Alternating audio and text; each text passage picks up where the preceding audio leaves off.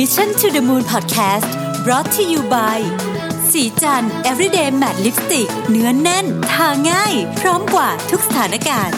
สวัสดีครับ ยินดีต้อนรับเข้าสู่ Mission to the Moon Podcast นะครับ วันนี้ผมอยู่กับแขกพิเศษอีกแล้วนะครับ ท่านให้เกียรติแวะมาเยี่ยมรายการของเราอีกครั้งหนึ่งนะครับก็คุณเอสิริพงศ์ศรีสว่างวงศ์ประธานเจ้าหน้าที่บริหารบริษัท Park Luxury จำกัดนะครับ ชนสวัสดีครับคุณเอครับ สวัสดีครับผม สวัสดีครับเอาวันนี้เนี่ยคราวที่แล้วเนี่ยเราก็คุยกันภาพกว้างๆนะว่าเออเป็นยังไงบ้างตลงตลาดเป็นยังไงนะครับเซกเมนต์เป็นยังไง แต่วันนี้เนี่ยเราอยากจะมาชวนคุณเอคุยของถึงเรื่องของพื้นที่ต่างๆ ว่าครับทำเลไหนเป็นยังไงบ้างครับนะครับ ทีนี้ต้องถามก่อนว่าคำว่าทำเลเนี่ยครับเราเราคำว่าน่าสนใจไม่น่าสนใจเนี่ยมันมันดูยังไงฮะ มันดูแค่ชื่อซอยเนี่ยนึกคงไม่ได้ ชื่อถนนเนี่ยคงไม่ได้ใช่ไหมต้องต้องบอกว่าเวลาคนถามเรื่องนี้กับผมมีมีคนถามเยอะนะครับ แล้วก็เอ่ออย่างเอ่อจะมีคนสนใจว่าเอ้ยย่านไหนอะไรยังไงทำเลดียังไงเนี่ย ผมบอกว่าส่วนใหญ่เนี่ยความความปรารถนาลึกๆเขาอะเขาบอกว่าย่านไหนกำลังจะเติบโตกำลังจะโกรธมากกว่าอืมหมายความว่ามันมี แคปิตอลเกนหรือว่าโอกาสในการที่จะเห็นแล้วแบบว่าลงทุนแล้วแบบยิ้มยิ้มเร็วกว่าคนอื่นครับอ่าก็คือว่าย่านไหนโตดีต้นย่านย่านไหนโตช้ามากกว่าอืมที่ที่ผมเข้าใจเจตนาเอ่อเอ่อผู้ผู้ถามผมทุกคนเนี่ยนะครับ ถ้าถ้าเอ่อจริง ๆ ก็เปิดเผยไม่มีอะไรนะครับ ก็ยินดีอ่าวิธีการมองว่าย่านไหนน่าสนใจเนี่ยจริงๆมันมีปัจจัยในการดูอยู่สี่เรื่องครับนะครับ เรื่องแรกเนี่ย เราต้องบอกว่าต้องดูชื่อชั้นเหมือนชื่อนามสกุลของของย่านนั้นแหละอ่าอย่างเมื่อกี้ผมเอ่อพยายามจะบอกว่า แต่ละที่เนี่ยมีมีไลฟ์สไตล์หรือมี identity ส่วนตัวเนี่ยเยาวราชเป็นยังไงนะครับรามคำแหงเป็นยังไง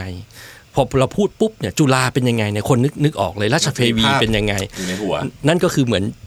ชื่อชื่อนามสกุลมาดีละอ่าครับนะครับ อันเนี้ยถามว่าเป็นเป็นต่อละถ้าคุณเลือกในในทำเลแบบเนี้ยคุณได้เป็นต่อหนึ่งแต้มอันนี้คือข้อหนึ่งนะครับผมให้อีกข้อหนึ่งครับข้อ 2 ข้อ 2 ต้องดูว่า เอ้ย ตอนเนี้ยในย่านนั้นที่เรากำลังเลือกที่ชชอบชื่อนามสกุลนั้นน่ะมี investment ใหม่ ๆ หรือเปล่าอืม investment ใหม่ ๆ เช่นว่ามีเมกะโปรเจกต์เข้ามาไหมอืมหรือว่ามีการลงทุนของเออผู้ประกอบการรายเล็กรายน้อย หรือว่าเอ่อเขาเรียกเงินลงทุนนะครับ ย่านไหนเนี่ยที่มีเงินลงทุนเข้ามาเยอะเนี่ยมันก็จะทำให้มันดูโกรธนะครับยิ่งลงทุนเยอะๆในย่านไหนเนี่ยมันก็จะโกรธเร็วเท่านั้นมันก็คือมูลค่าในการลงทุนนะคภาบครัฐก็ได้ภาครัฐก็ได้ครับอ่ารถไฟฟ้ามานี่เอาเลยครับอืมคล้ายๆอย่างนั้นนะคครัรับบเอ่อก็ได้แค่ 2 ข้อออันนี้ข้อที่3เนี่ยครับอีกเรื่องหนึ่งก็คือว่า การที่จะมองว่ามันจะติดลมบนหรือเปล่าเนี่ยเป็นเรื่องสำคัญ อันเนี้ยอ่าอ่าเพราะว่าเวลาแบบชื่อชั้นดีละ ราคาที่ดินก็สูงอยู่แล้วอย่างเงี้ยเออมี invest ใหม่ๆโอ้ราคาที่ดินยิ่งสูงขึ้นไปใหญ่อย่างเงี้ยอ่าถูกต้องไหมครับพอนี้เรารู้สึกว่าโอ้ถ้าเราเราซื้อตอนนี้จะติดดอยหรือเปล่าเนี่ยให้พยากรณ์เรื่องข้อที่สามอืมถามว่าเมื่อเกิดขึ้นเนี่ยจะเห็นคนหรือว่า activity ของมนุษย์คือคนเนี่ยจะเข้ามาใช้เข้ามา enjoy เข้ามามีไลฟ์สไตล์คือแบบเข้ามาแบบในย่านนั้นจริง ๆ หรือเปล่า ถ้าเราพยากรณ์แล้วว่ามันเป็นแค่ทางผ่านมันก็ผ่านไป มันอาจจะ ติดดอยก็ได้นะครับอ่าครับแต่ครับแต่ถ้าเราเห็นละโอ้โหมาแน่ๆ คนจะเข้ามาแน่ๆจะแบบพลุกพล่านแน่ๆ อันนี้มีสิทธิ์ติดลมบนเนี่ยสูงมากอืมนะครับเพราะฉะนั้นเนี่ยตัดสินใจตรงนี้เลยว่า เช่น บางโปรเจกต์เห็นแล้วโอ้โหคนมาเยอะ แล้วมาแน่ๆ แล้วก็มันน่าใช้น่าอยู่แล้วก็อย่างเงี้ยติดลมบนแน่ครับๆเพราะฉะนั้นอันนี้พอติดลมบนแล้วเนี่ยจะกรดไม่หยุดอืมนะครับตัวสุดท้ายเนี่ย อันเนี้ยอันนี้สำหรับคนที่จะเล่นแบบจริงจังนะครับครับเพราะว่าผมว่า 3 เรื่องเนี่ยสำหรับคนที่แบบเล่นเล็ก ๆ น้อยๆก็ก็ตัดสินใจได้แล้วอืมแต่ถ้าคนจะเล่นแบบจริงจังเนี่ยต้องใช้ข้อ 4 ด้วย ข้อ 4 ก็คือว่าเมื่อเมื่อเห็น 3 ข้อนี้แล้ว ต้องบอกว่าแล้วที่ดินส่วนที่เหลือล่ะอ่าจะมีการจะเป็นของใครหรือจะมีอะไรเกิดขึ้น หรือว่ามันจะมีความยากหรือว่ามันลิมิเต็ดไหมอืมนะครับก็คือส่วนที่เหลือ เพราะส่วนที่เหลือเนี่ยถือว่าเป็นปัจจัยสำคัญมากนะครับ เพราะว่า ต้องบอกว่าเอ่อหลายคนผู้ประกอบการเองก็พลาดเองก็มี ก็คือว่าต้องบอกว่าโดยเฉพาะคนทำคอนโดเนี่ยจะรู้ดีเลยครับส่วนที่เหลือหมายความว่าไงครับ หมายความว่าหลังจากเราซื้อโปรเจกต์นี้ไปแล้ว หรือว่าซื้อที่ดินแปลงนี้ไปแล้วเนี่ยที่ดินแปลงอื่นๆเนี่ยจะเป็นยังไงนะครับว่าจะมีเอ่อคล้ายๆว่ามีอิทธิพลต่อเราเหมือนกัน ก็คือที่ดินเช่นเช่นต้องบอกว่าบางย่านเนี่ยเอ่อต้องบอกว่าเขาต่อต้านมากๆเลยเรื่องคอนโดอย่างเงี้ยอืม ไปก็ติด AA แน่อืมๆนะครับเพราะว่าอย่างที่บอกว่าเอ่อทุกบริษัทมีพลาดอยู่แล้วหนึ่งถึงสองแปลง จะต้องโดนต้ต้อองงมีมีบ้าบ้างงต้องมีบ้างมันไม่อมตะตลอดก็อืมก็หมายความว่า ก็กลายเป็นว่าสิ่งที่เราคิดว่ามันจะสร้างได้มันก็สร้างไม่ได้ เหมือนคนครับเหมือนกันครับ เวลาคนคนเอ่อลูกค้าถ้าเป็นรายย่อยจะไปซื้อคอนโด เราต้องไปดูว่าอ๋อถ้าคุณจับถูก ไม่มีอีกแล้ว ไม่มีใครสร้างอีกแล้ว อันเนี้ยก็ถือว่าติดลมบนแล้วครับ คือนอกจากติดลมบนแล้วก็หมายความว่า เมื่อไม่มีของใหม่เข้าเนี่ย ไม่มีของใหม่เข้าโอกาสโกรธของคุณสิ่งที่คุณถืออยู่เนี่ยมันมูลค่ามหาศาล ยกตัวอย่างง่ายๆเลยครับแบบเอ่อโดยเฉพาะสมัยนี้เป็นกระแสมาก เช่นว่าคอนโดส่วนใหญ่เนี่ยเวลาผู้ประกอบการซื้อคอนโดเอ่อซื้อลงทุนที่ดินซื้อที่ดินแปลงนั้นขึ้นคอนโดไปละ ส่วนใหญ่ที่ดินที่ติดกันเนี่ยผู้ประกอบการจะไม่ ไม่กล้าเข้าไปซื้ออมเพราะเพราะว่าเหมือนกันว่าเมื่อข้างๆมีคอนโดแล้วอย่างน้อยเนี่ยเวลาเราก็เสียไปวิวหนึ่งละอืมใช่ป่ะครับ แต่มันจะมีจริง ๆ มันมีมากมายหลายเรื่องมากกว่านั้นเนี่ยอืมไม่ได้หมายความว่าที่ทุกแปลงจะขึ้นคอนโดได้นะครับพอขึ้นไปแล้วปุ๊บมันก็จะเกิด environment ใหม่อ่าๆเพราะฉะนั้นเนี่ยไม่ไม่ได้หมายความว่าในย่านเดียวกันที่เป็นชื่อนามสกุลเดียวกันมี invest เหมือนกันมันจะทำได้ทุกแปลง อันนี้คือรายละเอียดแล้วสำหรับคนเล่นจริง ๆ ครับผมคราวที่แล้วเนี่ยคุณเอ่อ คุณสิริพงศ์ได้กรุณาพูดถึงเรื่องหนึ่งที่น่าสนใจมากคือเรื่องของ Mega Project ครับโดยเฉพาะ Mega Project อันใหม่ที่กำลังจะขึ้นก็คือ M Sphere ครับตอนนี้ก็กำลังก่อสร้างอยู่มีป้ายใหญ่ครับโตเนี่ยนะฮะแล้วความความเมกะของมันก็คือมันจะเชื่อมกับอีก 2 อันเดิมด้วครัยบนะฮะใช่แล้วก็เป็นย่านใหม่อย่างอย่างอย่างที่เขาเราคุยมาบอกว่าโอเคพารากอนอะไรเนี่ยมันมันไม่มีมันไม่รู้จะไปสร้างอะไรตรงไหนครับมันเต็มครับเอียดหมดแล้วครับตรงนี้นี่ทำให้ย่านแถวนี้น่าสนใจมากไหมครับ ใช่ครับผมว่าไอ้ย่านแถวเนี้ยจะค่อนข้างน่าสนใจ เพราะว่านอกจากเอ่อตัว ต้องบอกว่าตัว M Sphere ที่จะมารวมกับทาง M c o t i e r และ Emporium เนี่ยจะทำให้เกิดไอ้กิมมิคใหม่ๆนะครับในในการดึงดูดคน แล้วก็เป็นเป็นกลายเป็น destination แล้วเนี่ยไอ้ใกล้ๆตรงนั้นอีกนิดนึงก็คือไอ้แยกอโศกกับสุขุมวิทเนี่ยมันจะเป็น New CBD เนี่ยที่ที่ผมบอกว่าเอ่อลากมาตั้งแต่ New สิริกิตเนี่ยครับเข้าไปตัวอโศกนิวสิริกิติ์เนี่ยมีพื้นที่ที่กำลังจะสร้างใหม่ก็คือมีเออออฟฟิศระดับพรีเมียมนะครับครับขึ้นอีก 3 4หมื่นตารางเมตรนะครับแล้วก็มีโรงพยาบาล แล้วก็มีเอ่ออย่างที่บอกศูนย์ประชุมแห่งชาติตัวใหม่ที่จะเปิดขึ้นมาเนี่ยก็จะเป็น magnet ในการดึงดูด พระราม4ก็มีออฟฟิศมีอะไรมากมาย แล้วก็จะเชื่อมไปถึงตัวพระราม9ที่เป็นเอ่อตัวที่จะเป็นเอ่อโครงการใหม่ ๆ ของทางกลุ่มเซ็นทรัลนะครับที่ที่รอการพัฒนาอยู่พ วกเรื่องราว story ใหม่ๆมันจะหมายหมายความว่าจะนำสิ่งใหม่ ๆ เข้ามา ซึ่งเป็นคนยุคใหม่เนี่ยส่วนใหญ่จะชอบของใหม่อยู่แล้วมันจะดึงดูดเพราะพอดึงดูดเนี่ยเวลามันรวมตัวกันอยู่กลางเมืองแบบเนี้ยนะครับมันมันมีเสน่ห์มากกว่าอย่างอย่างที่บอกว่าเวลาอะไรที่มันอยู่กลางเมืองอยู่ตรง interchange อยู่ตรงเอ่อย่านที่มันหนาแน่นอย่างสยามเนี่ยเราต้องบอกว่าติดลมบนมานานละอืมมันน่าจะไม่ค่อยถอยหลังละฮะแต่แต่แต่ต่อไปก็คือย่านนี้แหละก็จะเจอก็จะเป็นเรื่องใหม่ ๆ ที่จะ จะมีแรงดึงดูด บ้านเราเนี่ยต้องบอกว่าเสน่ห์มันค่อนข้างมีมากนักครับไม่ใช่เฉพาะคนของเราเองที่เป็นคนไทย นักท่องเที่ยวก็เริ่มสนใจ เริ่มทยอยเข้ามา เพราะว่า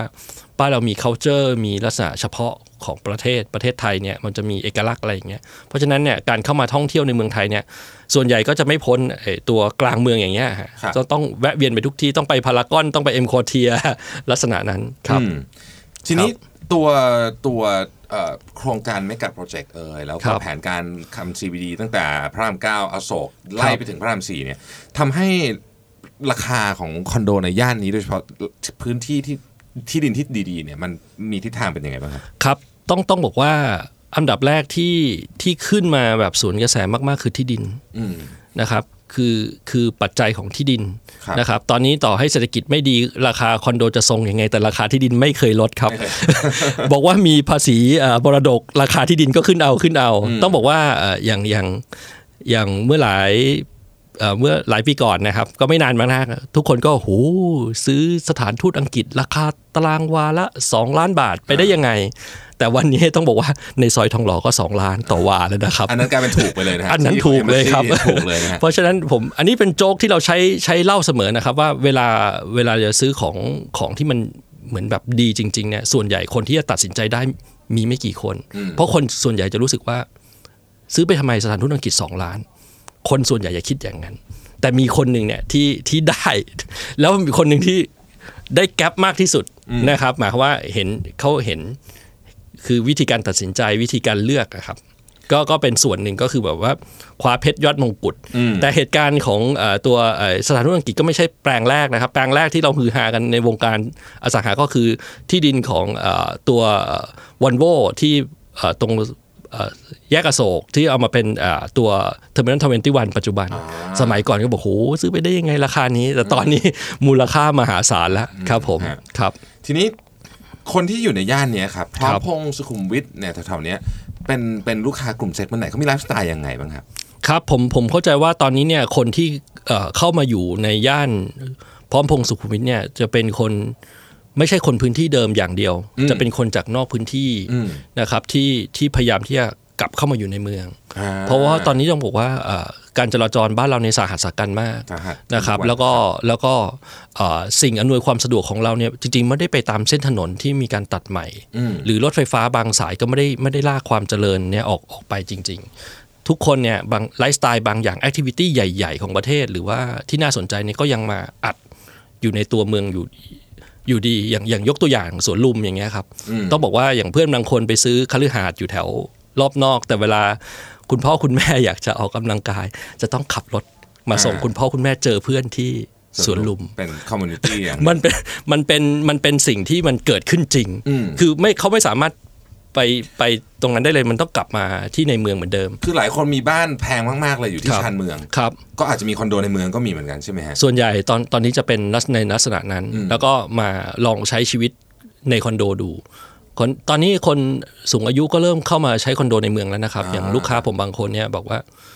เอ่อเวลาอยู่บ้านไกลๆลูกลูกไม่ค่อยตามไปอะอ่าต้องมาแถวนี้เพราะลูกลูกแอบแยกมาซื้อคอนโด แล้วก็หาข้ออ้างสารพัดในการแยกออกจากครอบครัวใหญ่อืมจากคฤหาสน์หลังนั้นแล้วก็มาอยู่ในเมือง เสร็จแล้วลูกก็ไม่ยอมตามไปเขาก็เข้าไปอยู่กับลูกไม่ได้ก็เลยต้องมาซื้อแถวๆเนี้ยอ่าเพื่อจะได้มีการจอยกันมากขึ้นนัดกินข้าวอะไรกันอะไรง่ายขึ้นใช่ไหมฮะครับผมแล้วจริงครับแถวนี้ก็ใกล้เอ่อผู้สูงอายุหลายท่านก็จะรู้สึกว่าใกล้โรงพยาบาลใช่ครับด้วยย่านนี้ก็มีด้านโรงพยาบาลอันดับหนึ่งของประเทศก็ไล่ๆกันอยู่แถวนี้ไล่ๆกันอยู่ทุครับผมที่นะฮะทีนี้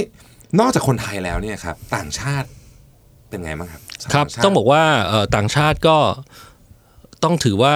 เมืองไทยพอมีเสน่ห์แล้วเนี่ยเขาเขาเข้ามาทำธุรกิจเอยหรือว่าเขาเข้ามาอยู่เอยเนี่ยมีมีมาซื้อในเมืองไทยหลาย ๆ คนแบบเศรษฐีอย่างพวกสแกนดิเนเวียนเนี่ยหอบเงินมาเนี่ยเมื่อเมื่อเทียบค่าเงินกลับมา ของเราเนี่ยมันถูกเลยถูกมากแล้วก็เอ่ออย่างถ้าอย่างอย่างพวกเราเนี่ยทำในเอ่อเมืองไทยก็จริงแต่เรามอง CMV อยู่เหมือนกันครับนะครับเราก็ไปเห็นเอ่อเห็นตัวเลขเอ่อคอนโดนะครับในจริง ๆ ในคอนโดในเวียดนามเนี่ยไม่ได้ถูกเลยนะครับ แพงกว่าเมืองไทยผครับมทราบมาว่าเวียดนามพม่าก็แพงมากพันห้าก็แพงมากครับอ่าเศรษฐีพม่าบางคนมาซื้อเราบอกว่า โอ้โห ราคาคุณนี่ผมซื้อได้เลย โอ้โหสบายเลย เพราะว่าเพราะว่า เมืองไทยยังไม่แพงอืมแล้วก็ยังยังเฟรนลี่ยังน่าอยู่นะครับแล้วก็วิธีการคุมเอ่ออะไรเอ่อความเสรีของการประกอบธุรกิจในเมืองไทยเนี่ยยังมีครับค่อนข้างมาก เพราะฉะนั้นเนี่ยชาวต่างชาติมองเห็นเราเป็นเป็นสวรรค์เหมือนกันอืมต้องต้องยอมรับว่าอย่างนั้น เพราะฉะนั้นคอนโดเป็นสิทธิหนึ่งที่ต้องทำใจว่าเอ่อห้าสี่สิบเก้าเปอร์เซ็นต์เนี่ยทางต่างชาติซื้อได้แต่วันเนี้ยเอ่อธนาคารแห่งประเทศไทยก็ยืนยันนะครับ เราก็เห็นตัวเลขก็คือตอนเนี้ยทุกคอนโด ส่วนใหญ่โดยเฉลี่ยของกรุงเทพมหานครเนี่ยชาวต่างชาติเริ่มมาถือครองเนี่ยขึ้นหลัก 20%แล้วอืมซึ่งสมัยก่อนก่อนอ่าสองสามก่อนก่อนสามปีเนี่ยสมัยก่อนเมื่อเราพูดถึง 10 ปีย้อนหลังเนี่ย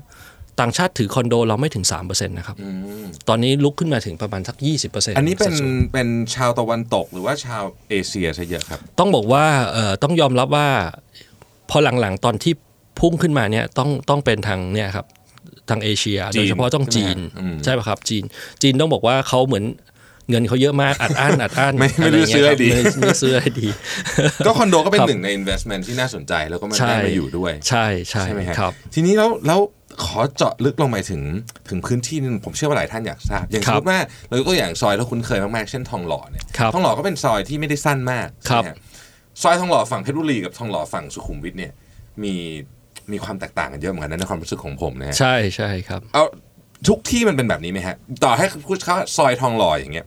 มันมีมันต้องดูอะไรเพิ่มไหมฮะในในในในสับลงไปอีกเล็กๆว่าเออเฮ้ยมันอยู่ตรงไหนหน้าตามันครับ โค้งตรงนี้หรือว่าปลายซอยท้ายซอยนี่ยังไง ก็ก็อย่างที่บอกครับเมื่อกี้ผมขอยกเรื่องข้อที่ 3 ขึ้นมาแล้วกันนะครับ ก็คือว่าเรื่องของเอ่อ คนเนี่ยไปใช้รวมไปรวมตัวกันอยู่ตรงกระจุกไหนกระจุกนั้นเนี่ยราคาแพงสุดอืมก็คืออย่างเช่น ต้องบอกว่าทองหล่อเนี่ยต้นซอยหรือปลายซอยผมบอกว่าบางคนอาจจะบอกต้นซอยปลายซอยผมบอกกลางซอยครับอ่าเพราะแอคทิวิตี้เนี่ยมันจะอยู่แถวๆนั้นนะครับ แถวกลางซอยเอ่อเอ่อซอยสิบสามอะไรอย่างนั้น Avenue ใช่ไหมเท่านั้นนะแถวๆนั้นมันจะพลุกพล่านมากจะพลุกพล่านจะแออัดจะอะไรอย่างนั้นนะครับ แล้วทุกคนเนี่ย ต้นซอยก็จะไปตรงนั้นอ่าปลายซอยก็จะมาตรงนี้เหมือนกันนั่นโอเคนั่นแหละคือข้อที่ 3 ที่ผมบอกว่า activity อยู่ตรงไหนเนี่ยตรงนั้นมูลค่าเพิ่ม เพราะฉะนั้นครับอันเนี้ยเวลาจะซื้อคอนโดเนี่ยควรจะไปลองแบบไปดูใช้ชีวิตเดินทางภายแถวนั้นลองดูว่าเอ๊ะมัน คนมันมี movement ขนาดไหน ใช่ด้วยไหมใช่ใช่อืมซึ่งส่วนใหญ่ตอนนี้เอ่อบรรดาบล็อกเกอร์ต่างๆเนี่ยก็ทำเรื่องนี้ให้อ่าโอเคบอกว่าเอ่ออะไรอยู่จุดไหนพอยพอยพอยให้ แต่ว่าถ้ามีเวลาอยากให้ไป feeling เอง เพราะว่าเอ่อลูกค้าเนี่ยอยากจะอยู่ตรงนั้นแล้วเนี่ยต้องลองเดินครับ ลองเดินลองอะไรเพราะว่าต้องบอกว่าเอ่อ ยุคเนี้ยเรื่องการเดินในเมืองไทยเนี่ยอย่าอย่าได้ท้อแท้ครับอย่าท้อแท้เพราะว่าทุกคนเริ่มเดินกันเยอะขึ้นอ่าเยอะเดินกันเยอะขึ้นจริงถ้าคนเดินเยอะขึ้นเดี๋ยวจะมีการเรียกร้องในการทำให้ถนนฟุตบาทเรามันดีขึ้นๆมันจะอ่าเป็นไปตามนั้นครับผมใช่ไหมฮะคตามรับจำนวนคนใช้อะนะฮะคือถ้าใช่นใช่เยอะครับ ผมคิดผมเห็นด้วยนะว่าตอนเนี้ยอย่างแถวทองหล่อหรือแถวหลายๆที่เนี่ย มันจะขับรถอย่างเดียวมันไม่ไหวแล้วฮะครับมันไม่มีที่จอดรถจริงใช่ครับ มันสร้างความหงุดหงิดให้กับเรามากครับใช่ไหมฮะแล้วในอนาคตเนี่ยพวกระบบ ride sharing เอ่ยเนี่ยคิดว่าจะเข้ามาเชื่อมโยงกับคอนโดด้วยไหมฮะก็มันก็จะเป็นเทรนด์เอ่อเป็นเทรนด์ใหม่ ๆ ที่ที่พยายามที่จะเอาเข้ามานะครับ แต่ว่าอย่างที่บอกมันอาจจะต้องใช้เวลาสำหรับคนไทยนิดนึงนะครับ แต่ว่ามันมันตอนตอนนี้ในระหว่างทางเนี่ยผมว่ามันมีเครื่องไม้เครื่องมือใหม่ ๆ ที่ออกมาอย่างเราไม่ได้คาดคิดเนี่ยก็เริ่มมาอย่างอย่างต้องอย่างทองหล่อเนี่ยเห็นได้ชัดเลยว่า ผมเพิ่งเห็นได้สองสามเดือนเอง ก็มีไอ้สกูตเตอร์ใช่ผมว่าเนี่ยเริ่มเริ่มพูดเออเริ่มมีแล้วเริ่มมีละเริ่มมีละนะครับ ก็คือประหยัดเวลาหรืออะไรอย่างเงี้ยผมว่าอย่างซอยที่ in trend อย่างทองหล่อเนี่ยยังไงก็ของใหม่ๆที่โลกมีเนี่ยเดี๋ยวทองหล่อก็ต้องมีอืมอ่าฮะแล้วก็เอ่อไลฟ์สไตล์ของคนที่อยู่ในคครับอนโดในเมืองเนี่ยครับมันก็ไปเชื่อมโยงกับหลายอย่างเช่น food delivery ด้วยไหมฮะครับ ใช่ครับก็ต้องบอกว่า food delivery ก็เป็นคำตอบของหลาย ๆ ที่เลยนะครับ แต่ ผมยังมองว่าในที่สุดเนี่ยมันก็คือว่าเขาก็ยังต้องการบางสิ่งบางอย่าง คือไปใช้ experience คือออืมอาหารอร่อยจริงแต่กินในห้องเดิมหรืออะไรเงี้ยแต่การเดินออกไปไปจอยไปเจอเพื่อนเนี่ยจะกลายเป็นเรื่องใหญ่ในอนาคต เพราะว่าเออแล้วเป็นวันที่เขาจะต้องสเปนมหาศาลด้วยอืมเออใช่เพราะเพราะฉะนั้นเนี่ยต้องบอกว่าเด็กยุคใหม่เนี่ยจะถูกไอ้ตัวเนี้ยดึงดูดอืม คือการรวมกลุ่มการได้มาคอนเน็กกันการอะไรเงี้ยมันจะเป็นเป็นกลายเป็นปัจจัยหลัก แต่ก็จะเป็นข้อดีนะครับ ผมผมว่ามันก็โลกเราเองก็ต้องพัฒนาเรื่องเรื่องเหล่านี้ให้ให้ทันกับทางต่างชาติครับผมครับ ตอนนี้มองเออคุณตรีพอมองมองเทรนด์ใหญ่แมก a เทรนด์ภาพรวมของเอ่อตลาดคอนโดในโดยเฉพาะในกลุ่มที่ Origin ทำก็คือกลุ่มที่มีราคา หน่อยครับเนี่ยนะครับครับ ภาพรวมสัก 5 ปีต่อจากนี้เนี่ยเราเราวางภาพทิศทางกันไว้ยังไงคือผมกำลังเอ่อระวัดระวังตัวอยู่ตลอดเวลาต้องต้องบอกว่าอย่างนี้เพราะเราผม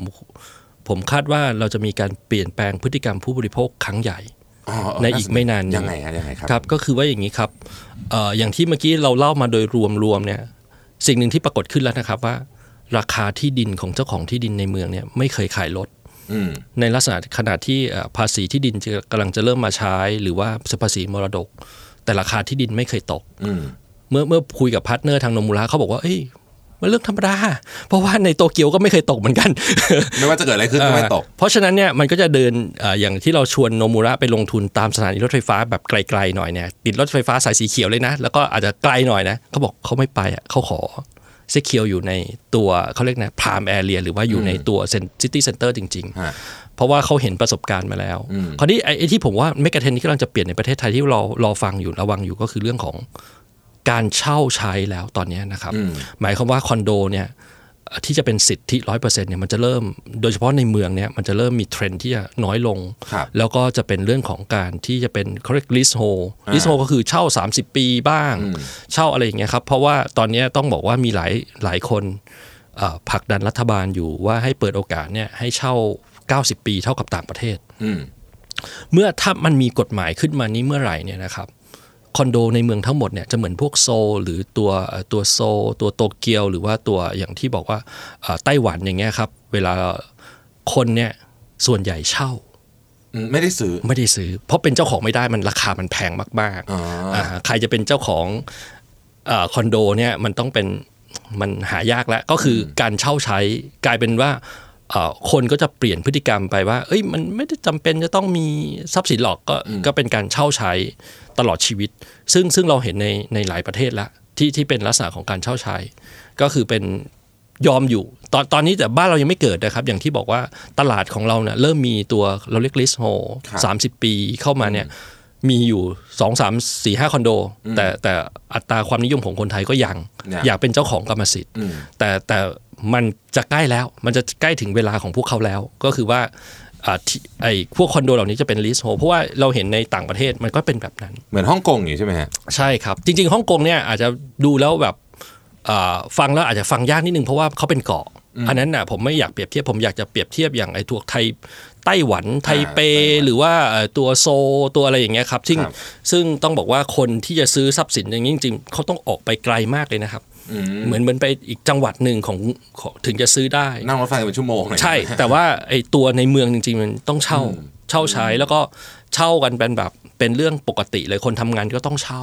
แต่ในกรุงเทพยังมีความมิกซ์อยู่มากเทียบกันเพราะว่าอย่างกรุงเทพเราก็จะเห็นเดินขับขับรถไปก็จะเห็นบ้านใหญ่อะไรอย่างครัเงี้บยก็จะครัมีบอยู่ยังความมีสักอยู่พักหนึ่งสักพักหนึ่งสักพักก็แล้ว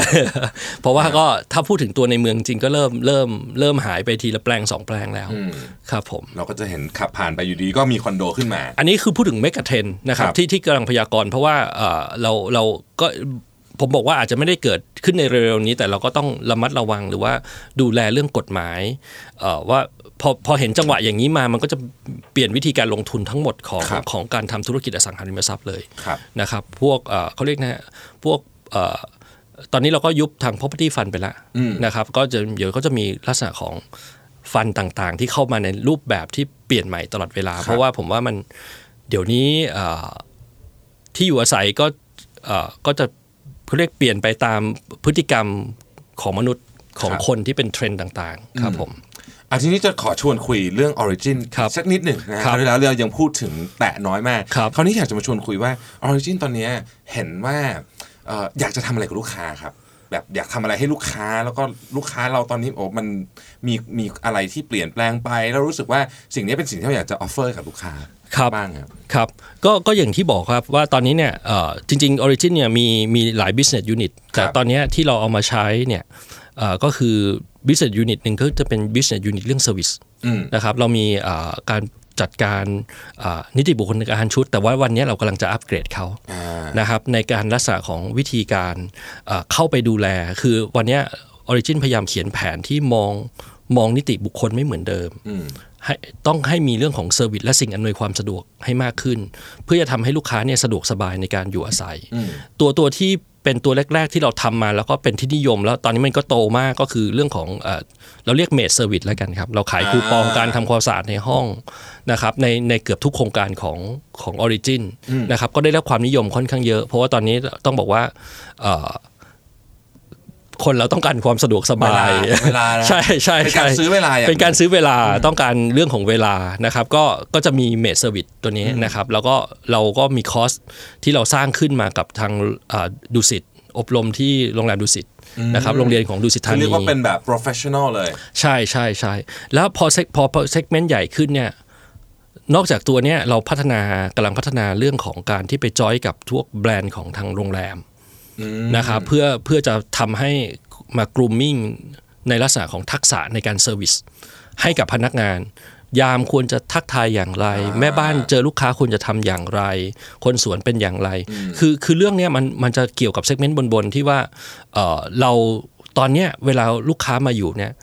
กลุ่มเราเนี้ยนะครับก็เหมือนพ่อบ้านแม่บ้านในบ้านใหญ่ ซึ่งอาจจะต้องทำงานหลายอย่างให้กับลูกค้าโดยโดยลูกค้ายอมที่จะจ่าย จ่ายเงินลงมาเพื่อจะให้แทนที่ว่าเอ่อหนึ่งครอบครัวจะมีหนึ่ง maid หนึ่งคนอย่างเงี้ยมันก็จะกลายเป็นว่าทุกคนเนี่ยใช้แชร์กัน แต่ maid กลุ่มนี้ก็มีความเป็นมืออาชีพมีเครื่องไม้เครื่องมือที่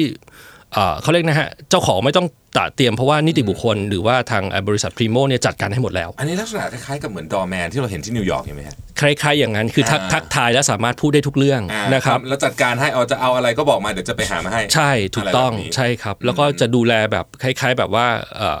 เอ่อ ในในในการเชื่อมโยงในหลาย ๆ ปัจจัยเนี่ยครับเพราะว่าเราเราเราเวลาเราทำคอนโดเป็นแมสเรารู้อยู่แล้วว่ามันจะเกิดอะไรขึ้นปีไหน ปีไหนจะเกิดอะไรขึ้น ปีไหนจะเกิดอะไรขึ้น มีความเป็นคองซียาชเหมือนใช่นิดๆใช่ใช่กำลังพัฒนาอยู่นะครับแล้วก็เริ่มเริ่ม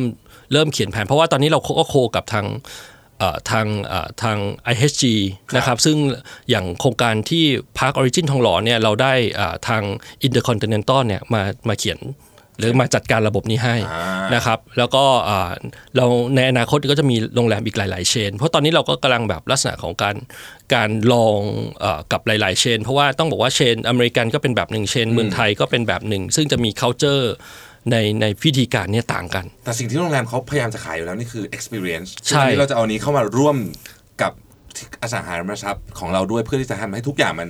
เป็น experience ที่ดีขึ้นไปหมดเลยถูกไหครับมอืมคือคือในที่สุดเนี่ยเรามองลองเทอมว่าถ้าเราสามารถดูแลลูกค้าให้อยู่อย่างมีความสุข แล้วก็อยู่อย่างมีความสุขกว่าคนอื่นเนี่ยอืมเมื่อแบรนด์เราติดเนี่ยต่อไปสินค้าของเราก็จะปลอดโปร่งมาว่า ไปที่ไหนลูกค้าเขาจะบอกต่อกันอันนั้นอันนั้นเป็นความคาดหวังของเราครับผมคิดว่าการที่ลูกค้าบอกต่อนี่น่าจะเป็นการโฆษณาที่ดีที่สุดแล้วไหมครับผมว่าเยี่ยมมากๆ เป็นเป็นสิ่งที่มันมันมาจากเอ่อ ใจเขาจริง ๆ ว่าเขาชอบแบบเนี้ยนะครับอย่างลูกค้าของเราบางคนซื้อแล้วซื้ออีกแล้วบางคนบอกว่าพี่เขาก็เข้าใจนะเขายอมซื้อในราคาที่แพงขึ้นด้วย หมายความว่าซื้อเคยซื้อในราคานี้เดี๋ยวตอนนี้พอราคาขึ้นก็ซื้ออีกอืมแล้วก็บอกเพื่อนบอกญาติมาอยู่อืมนะครับ เพราะว่าอย่างที่บอกว่ามันมันมันจะต้องสร้าง loyalty หรือว่าสร้างสิ่งที่ลูกค้าใช้งานได้จริงๆเนี่ยแล้วก็ประทับใจจริงๆนะเพราะว่านี่คือชีวิตขครัอบงเขาเลยเขาอยู่ครับตลอดเวลา ครับใช่ไหผมฮะใช่ครับโอเคโอ้อันนี้ได้ความรู้เยอะมากเลยนะครับ สุดท้ายนี้อยากให้เอ่อคุณสิริพงศ์ฝากอะไรกับผู้ฟังของเรา ซึ่งแน่นอนว่าหลายคนกำลังหาคอนโดอยู่ แล้วก็หลายคนก็รู้สึกว่าย่านเนี้ยสุขุมวิทพร้อมพงษ์เนี่ยเป็นย่านครับที่กำลังอยากหาคอนโดอยู่ครับครับก็เอ่อขออนุญาตแนะนำโครงการที่ผมเอ่ออยากจะเชียร์อยู่โครงการหนึ่งนะครับครับคือเอ่อตัวพาร์คออริจินพร้อมพงษ์ซึ่งอยู่ที่ซอยสุขุมวิทครับ24 ซึ่งมีมีเอ่อด้านหน้าโครงการอยู่ 24 ด้านหลังโครงการติดซอย 22 สามารถเข้าออกได้ 2 ทางอ่าสักข้อเลยสองครัทาบงครับครับ key หลักๆของตัวนี้เนี่ยผมอยากได้ลูกค้าที่หรือว่าลูกค้าคนไหนที่ชอบชื่นชอบความเป็นgreen เป็นสวนเนี่ยอืมผมอยากเชียร์ให้มาชมก่อน นะครับประทับใจค่อยซื้อฮะเพราะว่าเราบอกว่าเราเป็นโครงการเดียวนะครับที่มีสวนขนาด10ไร่อ๋ออยู่ในอยู่ในตัว project ทั้ง2 phase ก็คือ phase พาร์ค24แล้วก็ phase ที่2คือพาร์คออริจินพร้อมพงษ์นะครับ ตัวนี้เนี่ยเอ่อเรายอมลงทุนแทนที่จะสร้างโพเดียมที่เป็นที่จอดรถขึ้นไปบนฟ้าแล้วแล้วไปทับที่สวนนะครับ เรากดตัวนี้ลงใต้ดินหมด เพราะฉะนั้นเนี่ยที่จอดรถใต้ดิน แต่ว่าที่จอดรถลงไปไม่ลึกนะครับสี่ชั้น จอดได้ทุกชั้น แต่บนหัวของพื้นในแนวระนาบเนี่ยเป็นสวนทั้งหมด เพราะฉะนั้นเนี่ยต้องบอกว่าคอนโดที่มีสวนใหญ่ขนาดเนี้ย หาในกรุงเทพยากมากโอ้โหของโปรดนักวิ่งเลยครับนะฮะใช่ของโปรดนักวิ่งของโปรดนักวิ่งเลยนะตื่นเช้าต้องมาลงมาวิ่งได้เลยใช่ใช่โอ้แล้วก็นี่สวรรค์มากเลยนะฮะก็ใกล้ทงเบญจกิติเบญจสิริแล้วก็เบญจกิติเนี่ยมีทางทางจักรยานที่เป็นสะพานลอยเชื่อมไปกับที่สวนลุมด้วยใช่ถ้าซึ่งใครอ่าถ้าถ้าใครใช้นี่จะรู้ ถ้าใครบวิ่งรูทนี้จะรู้มันจะมีรูทใหญ่อยู่ ใช่ใช่ใช่ซึ่งอันนี้ผมผมอันนี้ผมว่าสำคัญมากครับนะอย่างครับผมผมว่าตอนนี้คนถ้าเกิดอันนี้ขอพูดนอกเรื่องหนึ่งคนออกมาออกกำลังกายโดยเฉพาะการวิ่งเนี่ยครับเราเห็นตลาดการวิ่งเติบโตมากคผรัมบเองก็เป็นคนที่ชอบวิ่งครับนะผมก็ครับวิ่งมาราธอนอะไรอย่างเงี้ยนะครับทุกวันนี้ผมอยู่ไกลๆเนี่ยผมขับรถไปสวนลุมนะฮะตอนเช้าครับตีสี่ครึ่งอะครับขับรถไปครึ่งชั่วโมงแล้วก็ครัขับบกลับนะครับทุกวันเลย เพราะฉะนั้นมันมันมันมันเป็นไลฟ์สไตล์อย่างหนึ่งถ้าเกิดครับเรามีสวนอยู่ในคอนโดเนี่ยโอ้โหสบายครับใช่ไหมฮะครับแล้วเราตื่นมาก็วิ่งเลยวิ่งเสร็จใช่อาบน้ำใช่ chill มากเลยใช่ทำงานถูกถูกนะฮะครับ แล้วก็ได้เขาเขาเรียกได้สัมผัสหญ้าได้เห็นกลิ่นอ่าได้ได้อย่างเงี้ยครับเพราะว่าเราเรามองว่า แทนที่เราไปซื้อ sculpture สวยๆเนี่ยต้นไม้ที่มันปลูกอยู่กลางลานตัวนั้นน่ะยิ่งใหญ่ยิ่งโตเนี่ยมันเป็น sculpture ที่มันหาหาไม่ได้โดยเฉพาะในเมืองบางทีนะครัเราบบางทีเราเครียดๆเราลงมานั่งครับมองเขียวๆนี่ก็ สบายตาสบายใจขึ้นนะฮะใช่เพราะครับวันๆเดี๋ยวนี้เราดูแต่มือถือนะก็มองอย่างอื่นครับเพราะว่าธรรมชาติเรามาครับเป็นแบบนั้น อยากจะเชิญชวนให้เข้าไปดูสวนก่อนเดี๋ยวถ้าผมถ้าต้องประทับใจแล้วก็เดี๋ยวค่อยว่ากัน เดี๋ยวผมต้องเข้าไปดูแน่นอนครับผมนะครับที่นี่ครับโอผมอยากสนใจมากจครัริงบๆผมเองก็หาซื้อคอนโดอยู่เหมือนกันนะครับครับเนี่ยต้องเข้าไปดูนะฮะครับขอบคุณยังไงครับวันนี้เนี่ยขอบคุณคุณเอศิริพงศ์ศรีสว่างวงศ์ประธานเจ้าหน้าที่สายการตลาดและการขายบริษัท Origin Property จำกัดมหาชนเป็นอย่างยิ่งที่แวะมาที่ Mission to the Moon นะครับครับขอบขอบคุคุณณเช่นกันครับมากคครัรับบสวัสดีครับ สัสิ เพราะความสดใสมีได้ทุกวัน